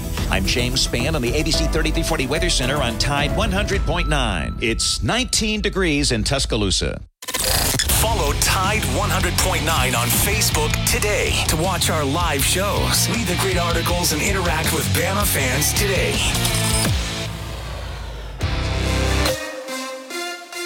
All right, 1032. Welcome back into the Gary Harris Show, and we've got the coach, Randy Ross, coming up. He's going to have a unique perspective on uh, this situation with Kalen DeBoer. Randy's been in the recruiting office at major college programs. He's been a director of football operations. He's been a on-the-field coach, and uh, he's now retired and living here in Tuscaloosa.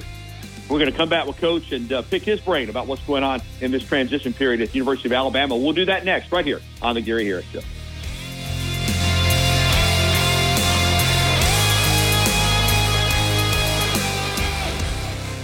Tune in. 2011, Billy's Sports Grill, located on Main Avenue in historic downtown Northport, has been serving their legendary signature chicken sandwich, award winning wings, and handcrafted cocktails.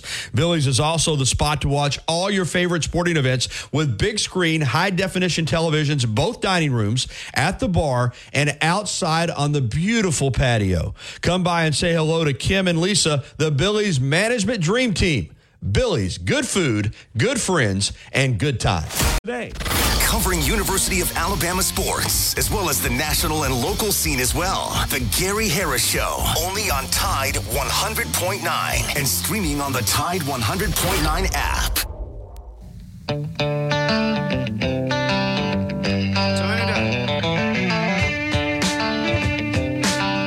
All right, 1035. Lynyrd Skynyrd, the Sweet Sounds of Sweet Home Alabama, brings us back in because Coach Randy Ross decided to come back to Tuscaloosa to retire after a long and distinguished coaching career, first at the high school level in Alabama, on the field assistant uh, at Vanderbilt, and in various roles at Alabama, Arkansas, SMU. And I think Coach is going to give us a unique perspective in this coaching transition, having served in so many different roles. Everything, like I said, from recruiting coordinator, director of football ops, on the field assistant, development.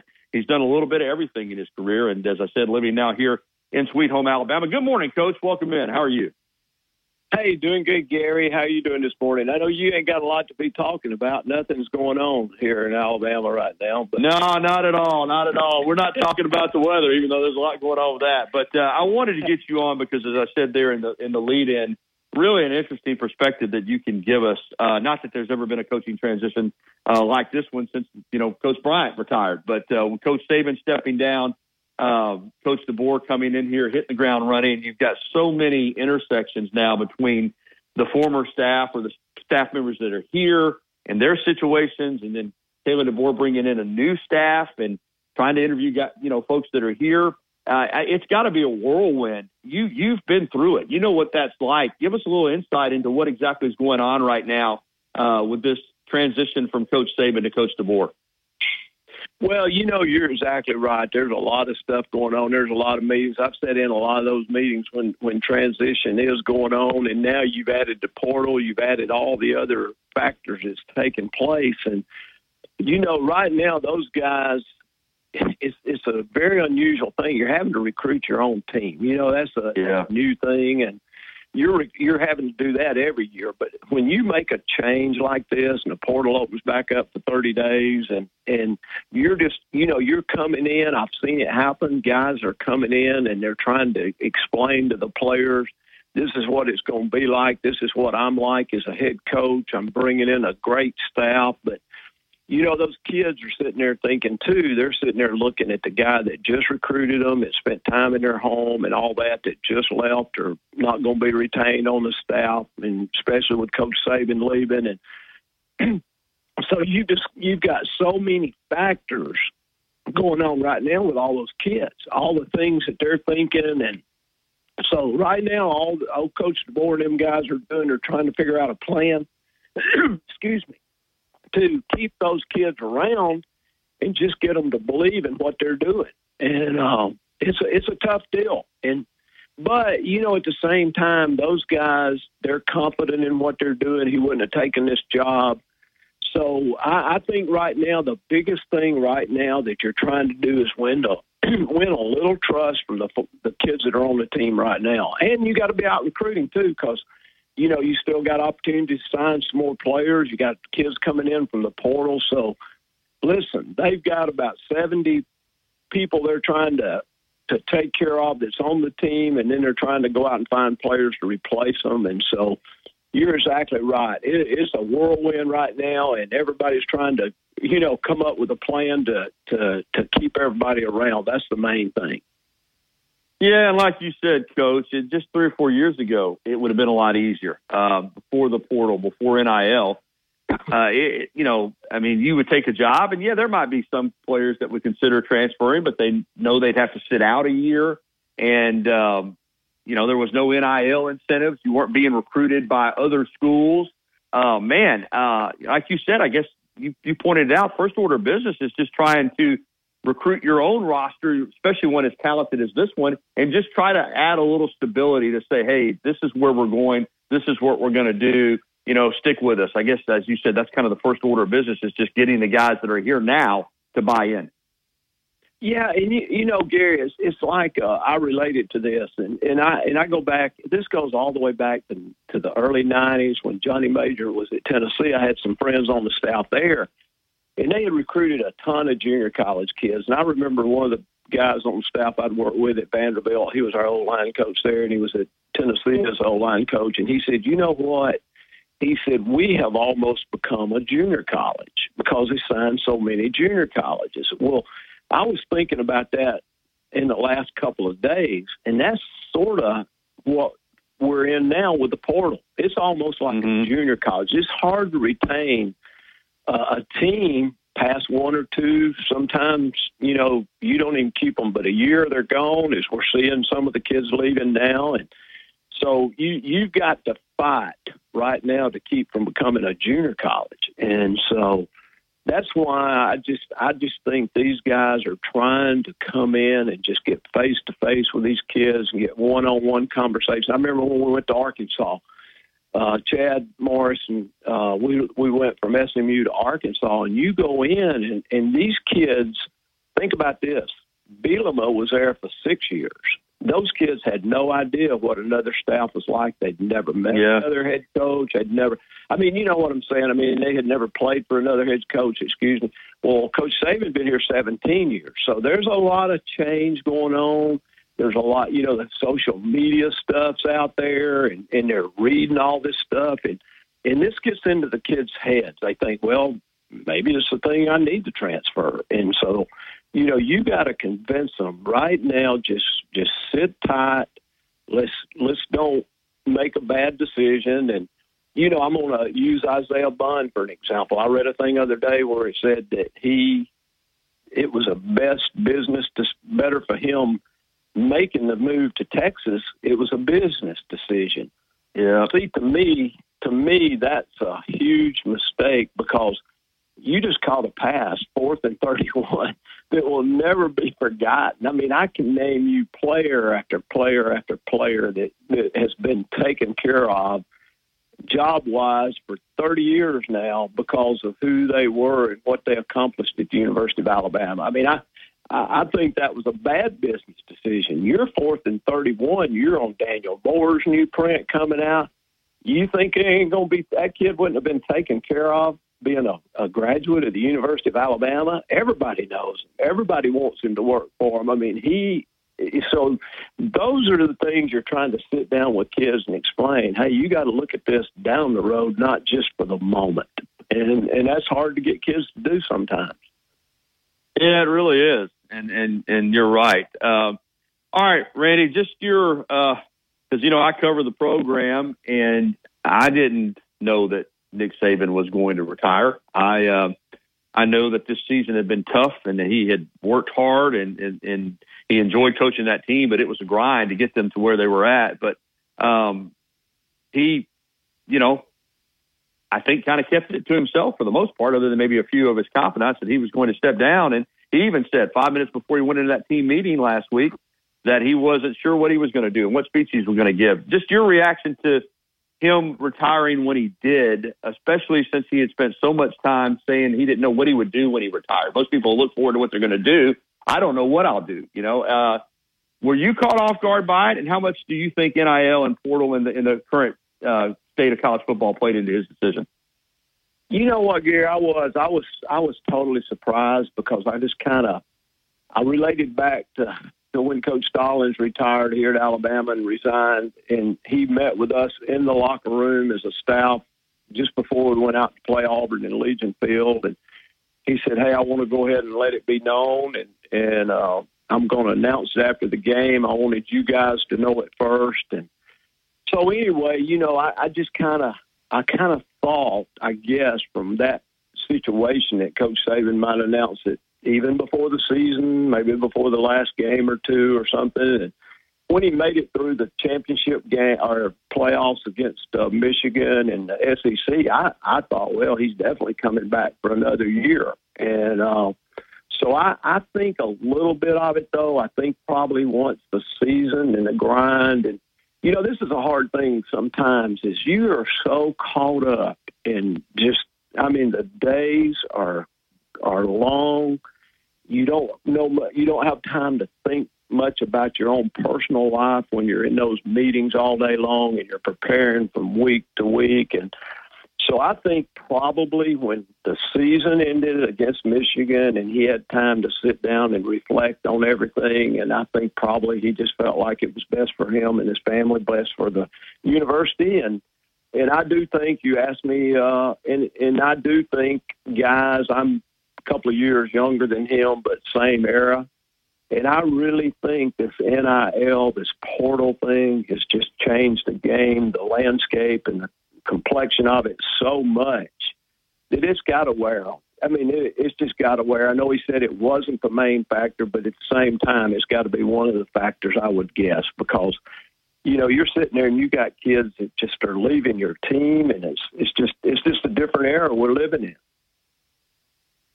For Coach DeBoer, I mean, this is how you know when you were coming up through it. You mentioned your generation; it was a little more of a grind. Coaching was a little more of a grind. You had to not that they don't pay dues now, but you a lot of these guys were lifers before they ever even got an opportunity to be a coordinator, certainly a head coach.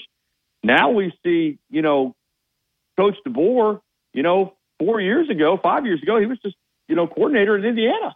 And uh, then the head coach for two years at Fresno State, then at Washington. Now he's heading up the top program in college football, maybe in college football history, just almost overnight, it seems like the challenge for him to be his own guy, implement his program, be respectful of Coach Saban, lean on Coach Saban, know Coach Saban's going to have an office over in Bryant Denny Stadium, but that balancing act between being your own man and building your program and respecting what you're inheriting. How how tough do you think that will be for Kalen DeBoer?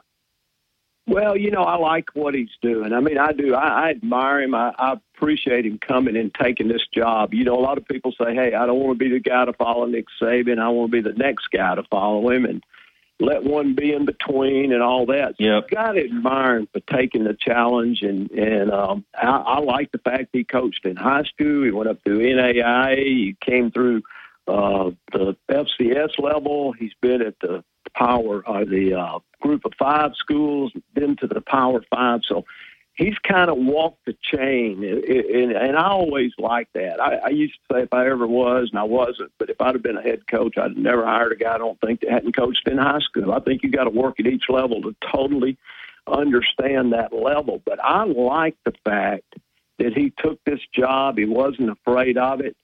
And you you said something really important to me, and I watched a lot of head coaches. I worked in the office with them, where I went in with them one on one, and nobody else around. And a, especially when I became the chief of staff or director of football ops, whatever you call those positions today, and and you you sat there with a head coach, and the one thing I always encouraged them to do was you got to be yourself. You can't be somebody else. And I think Coach DeBoer can obviously take things from Coach Saban.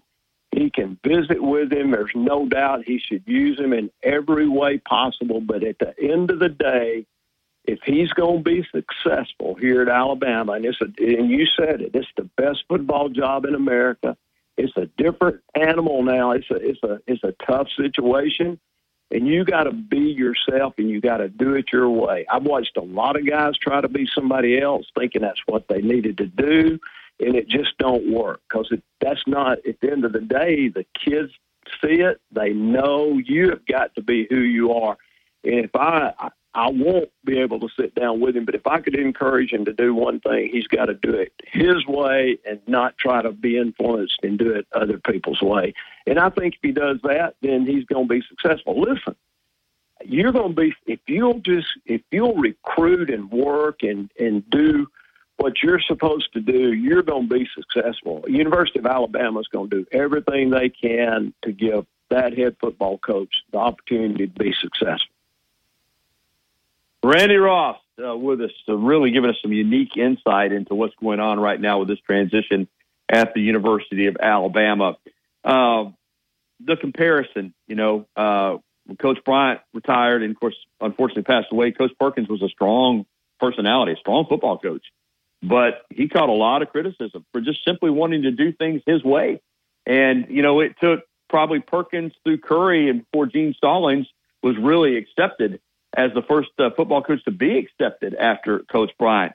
For Coach DeBoer, um, dealing with that, how, how does a football coach deal with those constant comparisons, deal with criticism? Can you block it? I know coaches always say, well, you know, uh, nobody puts more pressure than I put on myself, but you, you know what's being said. If you, especially if you were to get off and struggle, how, how do you handle that, uh, you know, following in such a successful uh, program in a, in a history of program and a, maybe arguably the greatest coach of all time. I mean, it's hard to do, but how do you think a coach handles that, and specifically Coach DeBoer? Well, I think probably I, you know, you think back. I, I, I reflect a lot on Coach Stallings. He he, I thought handled all that situation really well, and you know, I think sometimes when you take a, a legend's place like Coach Saban here at Alabama and what he did and and everything, you know, basically, he always said, you know, they love Coach Bryant and they tolerate me. Yeah. Coach his favorite thing was, but, you know, he always, he kind of knew what to say. He kind of knew, you know, but basically, when it came down to the 12th hour of the day, he made his decisions based on what he thought was best. And, and, for the program at the time. And, and, and we used to say this all the time. You know, people say, well, Coach Bryant wouldn't have done it this way. We said, oh, no, wait. Coach Bryant, the reason he was successful is he changed with the times. He mm. he adjusted with the times. Coach Bryant's been dead a while now, and if he were around, he would have already changed two or three times since he passed away because – of the fact he was so great at changes. And I think, like Coach Saban, he made changes through. You think about the difference in the 17 years he was here, and he made all the changes. And I think you probably just, when you're in Coach DeBoer's position, you you you got to be wise in the things you say and do. And and and as we know, you know, probably you won't go take Coach Bryant's tower down. That's probably not the smartest thing in the world to do at the time. Just you, you know, those kind of things. You've got to be careful of what you're doing, and definitely you can't. I mean, Coach DeBoer's always got to give Coach Saban all the credit. and and just then go about the daily activities and take everything you can learn from him, but at the same time. Uh, go about it and, and do the things the way he knows how to do them. Because if you're not doing what, just like you running this radio show, if you're trying to do it like somebody else, then you're going to get off key. It's not going to be very good. But if you run it the way you know, the way you've learned how to do it all these years, then it's going to go smoothly from start to finish. And so that's that's what he's got to do. He's got to convince the kids that he's totally in charge. What he's doing is is going to work here at the University of Alabama. And all good football coaches change a little bit. I know you, your previous y'all were talking about the four two five and all those things. I I just think that that the good football coaches are going to adjust to what talent they've got, what they can recruit to, and and those are the guys that are successful through the years. And that's what Coach Saban, Coach Stallings, Coach Bryant, all those guys have been so Yep. successful at the University of Alabama. Coach Bryant went to the Wishbone one year. I don't. I'm sure he probably didn't want to go to the Wishbone that time, but it was the best thing for Alabama, and the best thing for what he could recruit. And look what happened with that. And so, Yep. Coach winners win, and and De, and DeBoer is 104 and 12, and like you said, national championships are national championships, even at the NAI level. Hey, I wish we could continue. Uh, I'm I'm out of time, but I'm going to get you back on again because this was fun. Thanks, Coach. absolutely, Gary. Thanks for having me on, buddy. All right, Randy Ross, and we'll be back to wrap up this edition of the Gary Harris Show right after this. Town Square Media weather update. Well, we're finally breaking through the clouds and seeing some sunshine across the area, and that should be the trend through the rest of the day. Temperatures are going to stay below freezing, around 30, 31 degrees here this afternoon with sunshine and cold temperatures. Another cold night ahead tonight with lows down to around 10 degrees, and we'll warm up above freezing tomorrow. We should start to see the roads start to thaw out tomorrow as temperatures warm to 40 in the afternoon. Next chance of rain on Thursday. Richard Duettig, the Weather Channel. From our home base. Tide 100.9 Tuscaloosa weather. Windy and very cold today. Partly to mostly sunny. The high 26. The wind chill index will be in the single digits much of the day. Tonight, a hard freeze, clear with the low at 11. And tomorrow, a good supply of sunshine with a high at 37. I'm James Spann on the ABC 3340 Weather Center on Tide 100.9. It's 19 degrees in Tuscaloosa. Find Tide on Twitter at Tide109 to keep up with show announcements, guests, and our reporters in the field.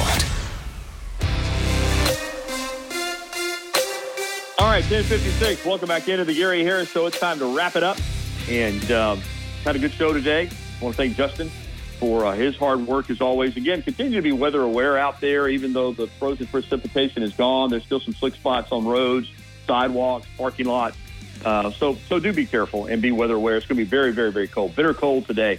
So there could be some refreezing of, of ice in, spots where there's water. So just keep that in mind. I want to thank our guests, Rudy Arman and Randy Ross, and want to thank uh, Patterson Comer Attorneys at Law for this second hour sponsorship. We got great sports talk all the way. Um, got Kerry Clark and Wyatt Fulton coming up at uh, 11, and then, of course, uh, the Miller's Edge from noon until 2, and then Ryan Fowler will take you home from 2 until 6 this afternoon with the game. Catch me on TV tonight with your local sports and with Rodney Orr on Tider and Tider, Tider Insider TV at 6.30 on WVUA 23. Stay safe, everybody. Have a great day. I'll talk to you again in the morning.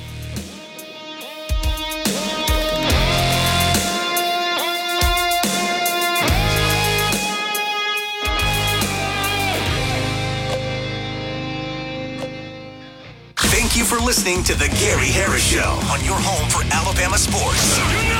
Tide 100.9 and streaming on the Tide 100.9 app.